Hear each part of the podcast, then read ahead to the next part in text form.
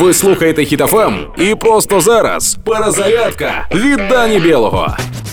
Там у інформаційних каналах поширюється відео з полоненим бурятом, який прогуляв навчання. Він чесно сказав, що забухав та переплутав сторони. У той час, коли в Росії йде сесія, всі їдуть на навчання.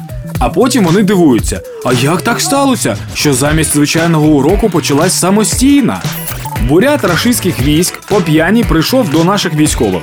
Хоча, можливо, це був хитрий план здатися в полон. Бо, судячи з того, що кажуть на відео полонені, життя в полоні України значно краще, ніж на так званій волі в Росії. Українцям у цьому пощастило вдвічі. Ми вільні та ще й на своїй вільній землі. Треба тільки трохи замісти весь той бруд, що налетів у лютому, та буде порядок. Тож підтримуємо ЗСУ, допомагаємо одне одному та слава Україні! Проект Перезарядка на хітафам від Дані Білого.